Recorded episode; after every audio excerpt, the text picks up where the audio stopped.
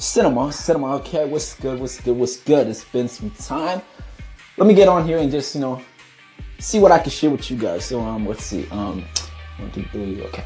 So, about a month or two ago, I was at the gym, you know, just playing basketball with a couple people, you know, every now and then. I was, like, I get my, you know, sweet spot when I just dream shots.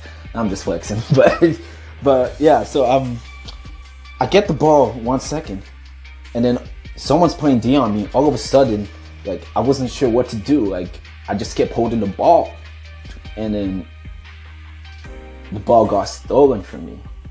So then some guy on my team is just like, yo, man, dog, like, you're nervous. Like, you just decide.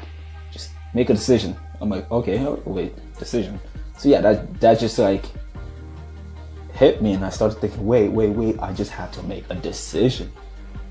So then I get the ball again, okay, I'm like, you know what, I'm just gonna shoot right now, okay, just stick with it, make a decision, stick with it, and then boom, next thing you know, 3-point line, boom, swish, not swish, I'm getting cheese in the process, I'm saying, but you know, it's money, bang, oh, okay, so yeah, draining from 3-point line, straight in, boom, and then comes again, okay?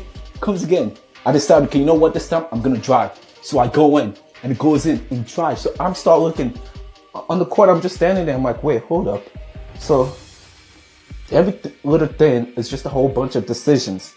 So if I'm gonna, if you play the game right now and somebody is deciding to bring the ball up the court, they already set it in their mind. So if you haven't made a choice yet, you haven't decided on what you want to do. So yeah, not to be redundant, but yeah, that's the point I want to get across tonight. It's just to make a decision. You can break down everything in little bits of decisions. Cinema.